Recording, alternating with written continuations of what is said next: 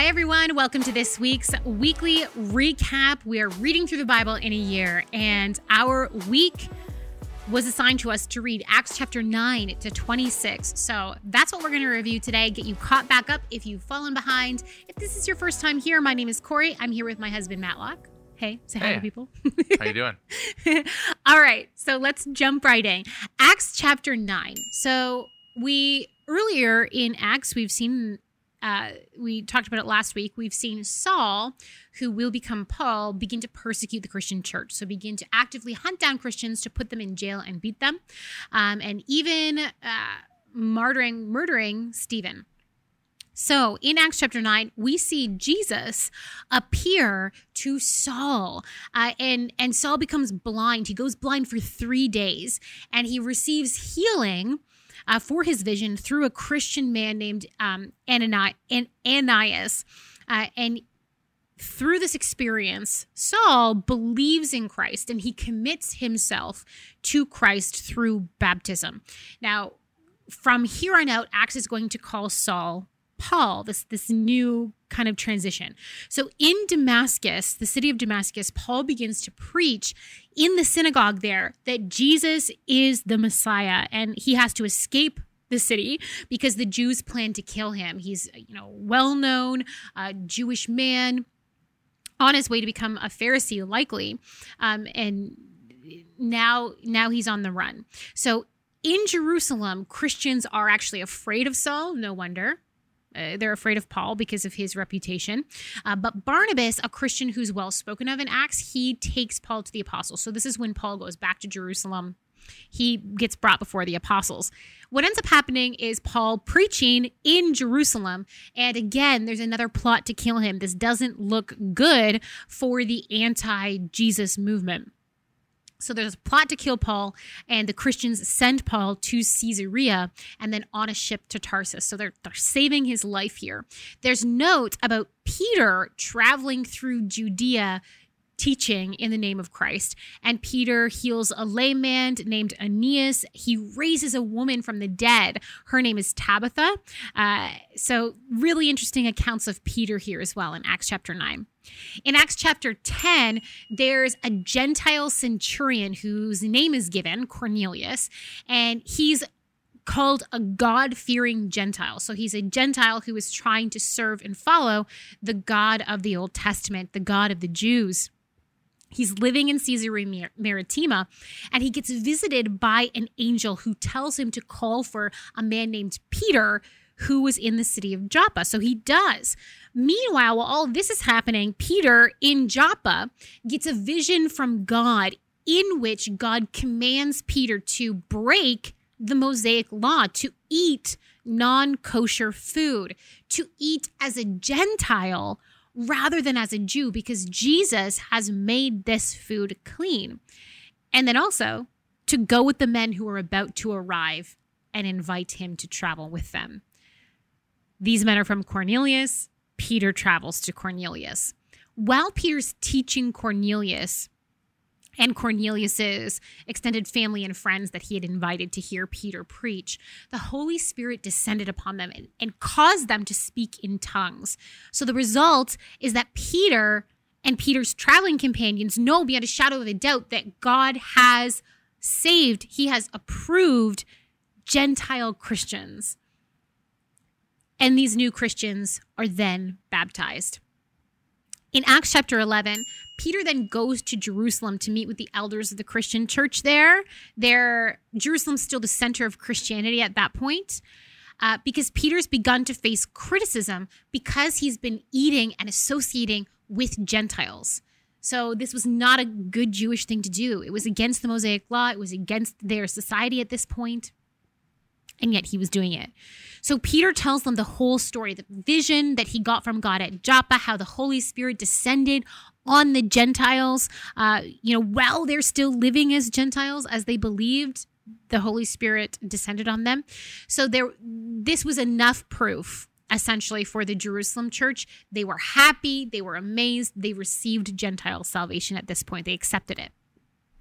We're told that uh, large parts of the Jerusalem church were were scattered with the the murder of Stephen, and Christians traveled and preached as far as Phoenicia, Cyrus, uh, Cyprus, sorry, and Antioch, where Christianity was being preached to the Jews. People from Cyprus and Cyrene um, went to uh, and Antioch went to Antioch and preached to the Gentiles then, and it it was such a success, this preaching to the Gentiles, that the Jerusalem church sent Barnabas, who we learned back in Acts chapter 4, Barnabas was a Levite from Cyprus. He gets sent there. And so Barnabas leaves. He takes Paul with him, and they spend a year in Antioch. And the term Christian is first used during this time period at Antioch when Barnabas and Paul are preaching. So we're also told that there's a lot going on here, I know, but we're also told that a Christian prophet named Agabus foretells uh, a famine that's going to happen in Judea.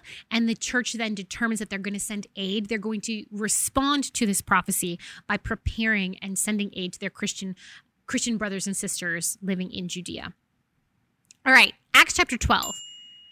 King Herod Agrippa has James the apostle murdered. He has him put to death. So this is the first apostle who has died. So Stephen's been martyred before, but he was just one of the seven. Uh, maybe not just, but he was one of the seven. He wasn't one of the apostles proper. Um, so James is the first apostle, and we're told that Herod Agrippa he aims to do the same to Peter. He wants to execute Peter as well, so he has him arrested. Now, this ushers in the account of Peter being miraculously saved from prison by an angel.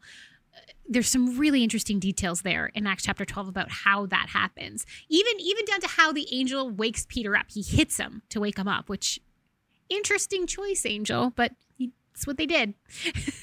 so Peter then goes to the house of Mary, who we're told is the mother of John Mark, uh, who is likely the gospel writer, you know, the author of Mark.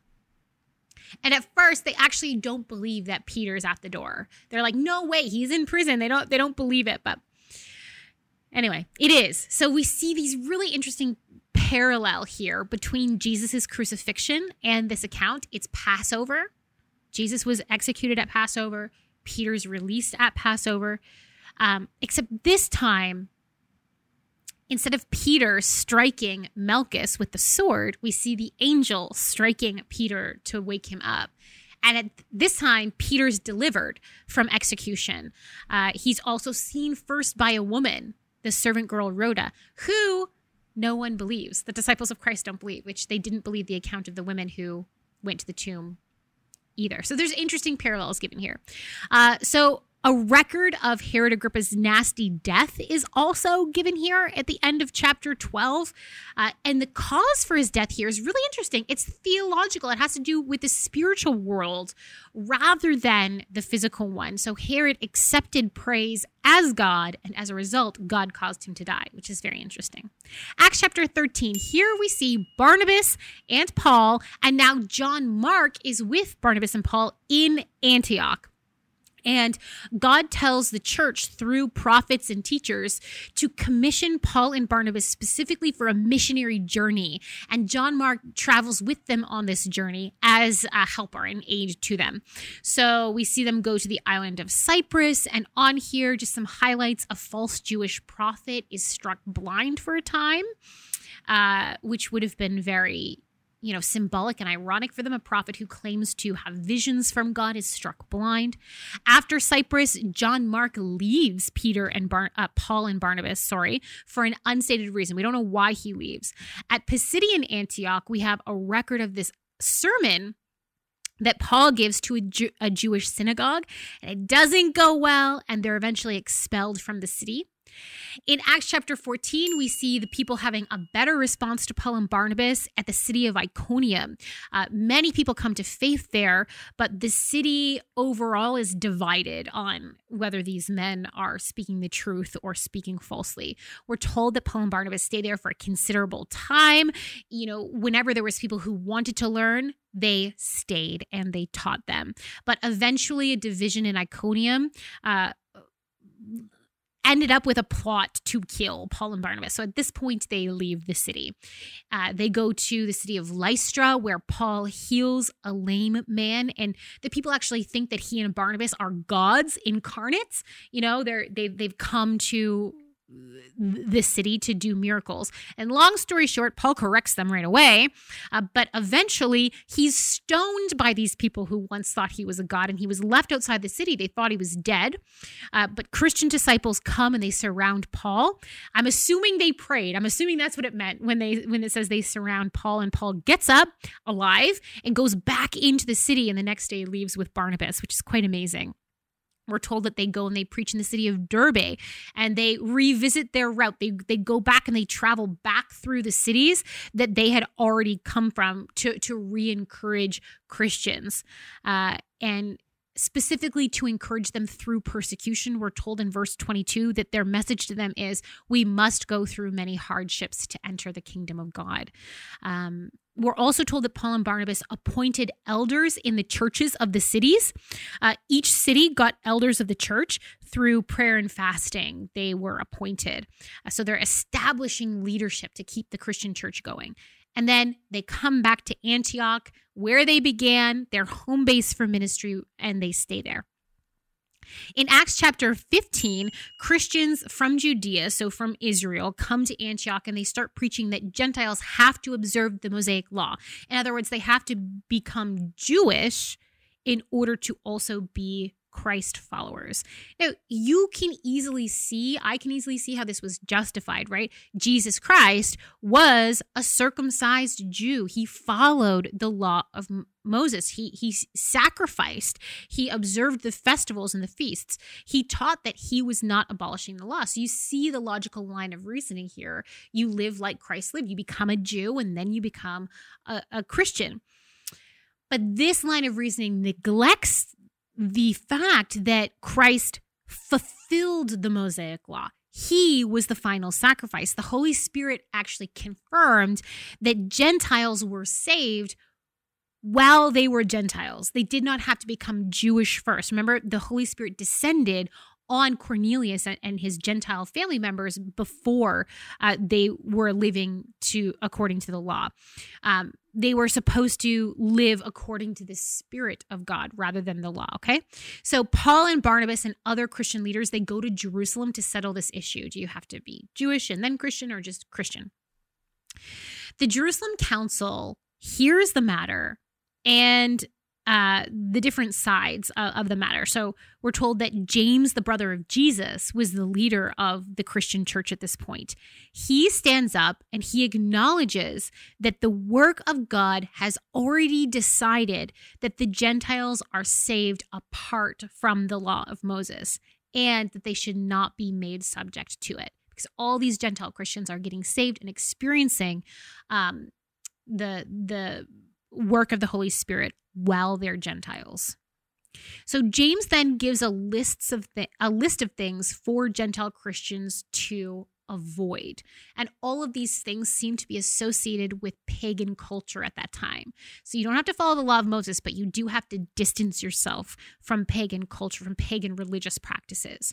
Um, don't live like pagan Gentiles, but instead live like Christ following Gentiles there should be a noticeable difference between those two things. You don't have to become Jewish, but you can't live like you were living before. Uh, we're also told in Acts 15 that Paul and Barnabas have a fight over John Mark because Barnabas wants to bring John Mark, but Paul is pretty salty over the fact that John Mark left them during their first missionary journeys. So they part ways, and Barnabas and John Mark go on one missionary journey, and Paul goes on the other. I love Paul brings Silas. I love the fact that even though they divided over this, they split over this, the gospel message was doubled, right? Instead of going right. on one missionary journey together, now there's two missionary journeys going on. Right. Acts chapter 16. Timothy from Lystra joins Paul and Silas. And this is important because Timothy is going to be a major player in Christian history. Um, we learn a bit how these guys decided which cities to visit, and it's very spiritual. Christ either let them go or stopped them from going. He would give them visions and things uh, to know where to go on their missionary journeys. We see them preaching to a group of women in Philippi, and someone named Lydia responds, and they stay with her and her family. Again, she plays a part in the rest of the New Testament. Uh, we see Paul casting out a fortune telling telling demon out of a slave girl but this gets him and silas actually thrown into prison because now she's no longer fortune telling for her masters um, and again, they're miraculously broken out of prison by an earthquake. Very interesting story. Acts chapter 17. This is at the city of Thessalonica.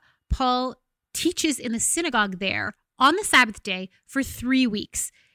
And then there's this riot over them and a, over their message. And a Christian man named Jason, who had been housing them, has to pay the magistrates of the city to not be arrested. Uh, then Paul, Silas, and Timothy travel on to Berea, where we're told that the Bereans were more righteous than everyone else because they were checking the scriptures. Uh, they were checking what Paul and Silas and Timothy were saying against the scriptures. So this was a good thing. And many of them believed the message because of this. Um, all right, Paul goes on to Athens. He teaches in the synagogue, then in the marketplace, then in the secular courts. We've got this really cool recorded sermon from him a lot is happening in Acts. We're getting yeah. all the Acts of the Apostles, right? In Acts chapter 18, Paul travels to the city of Corinth, and here he meets the married couple Aquila and Priscilla, um, who were tent makers. Paul stays with them.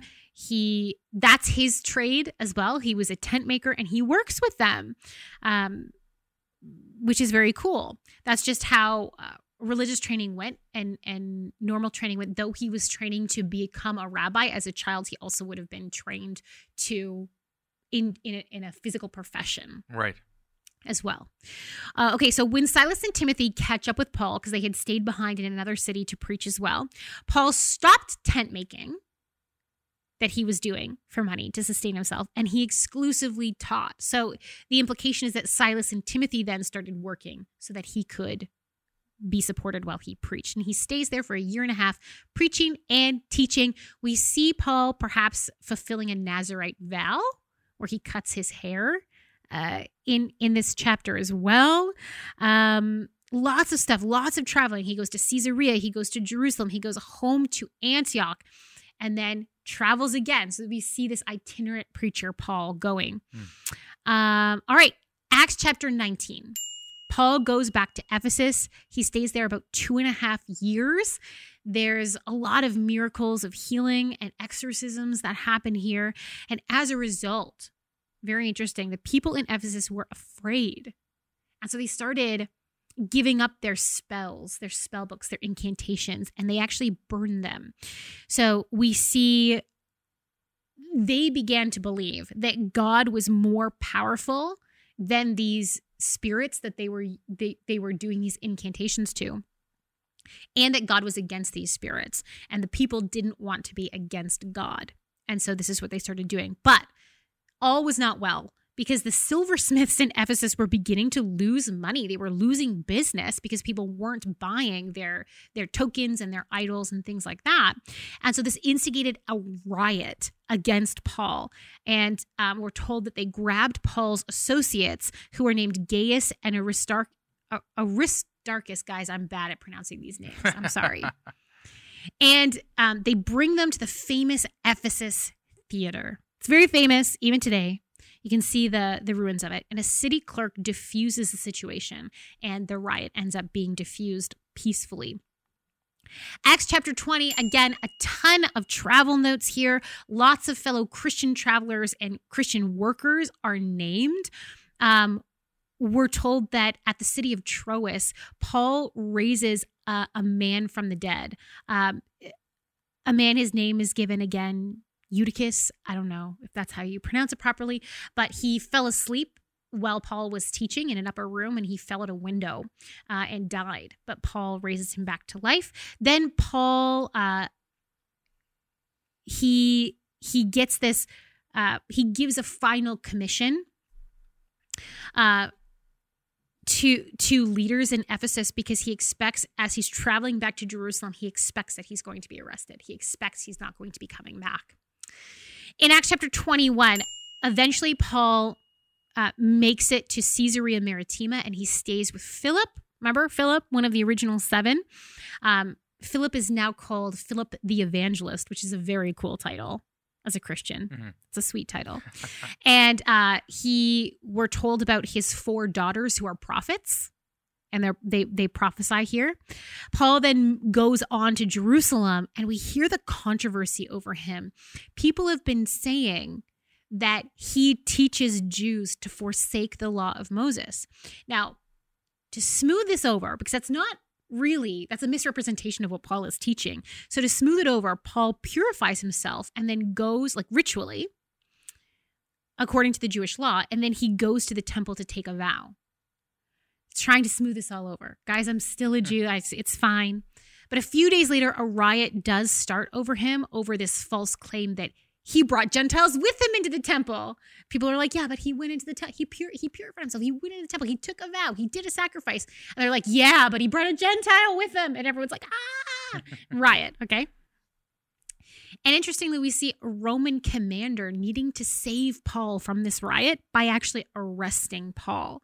In Acts chapter 22, Paul gets permission to speak to the crowd.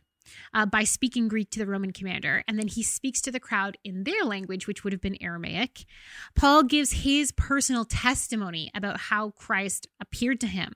But when he gets to the part about God sending him to the Gentiles, to preach salvation to them.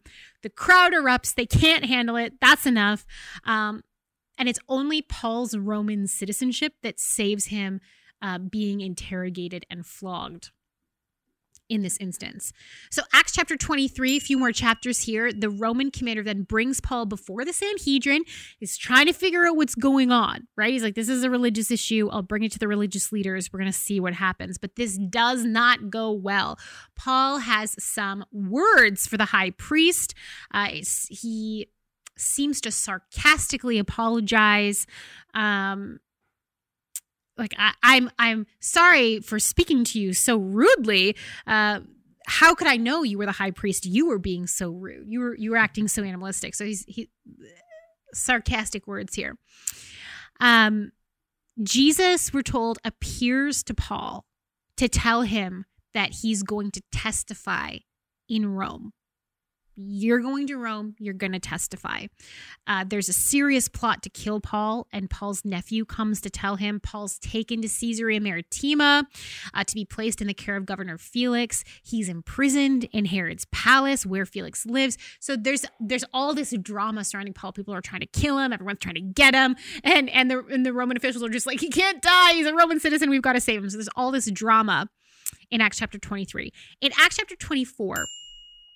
Paul represents himself before Felix. He doesn't hire a lawyer to represent him. He represents himself uh, before Felix. We're told that the governor Felix knew about the way. He knew about Christianity. Uh, so the the claims of the high priest who was trying to defame Paul, make it sound like way worse than it was. They fell on deaf ears. That he knew that the he knew Christians weren't violent zealots against Rome, essentially. So Felix, we're told, spoke often with Paul, but he did not release Paul. He didn't let him go. Paul was allowed freedom, kind of like a house arrest in Caesarea. Uh, we need to remember here that Paul had friends in Caesarea, right? We're told Philip and his daughters live here, so there's a there's a decent population. Um, and then two years later, Paul's still imprisoned, and a new governor takes charge from Felix. Uh, Porcius Festus does. Acts chapter 25. Paul appeals to Caesar. Take me to Rome. I've had enough. It's time to go to Rome. So Festus tells King Agrippa about Paul, and and uh, King Agrippa wants to hear Paul speak. He's curious. And then in Acts chapter 26, the last chapter we're talking about today, Paul goes before Herod Agrippa.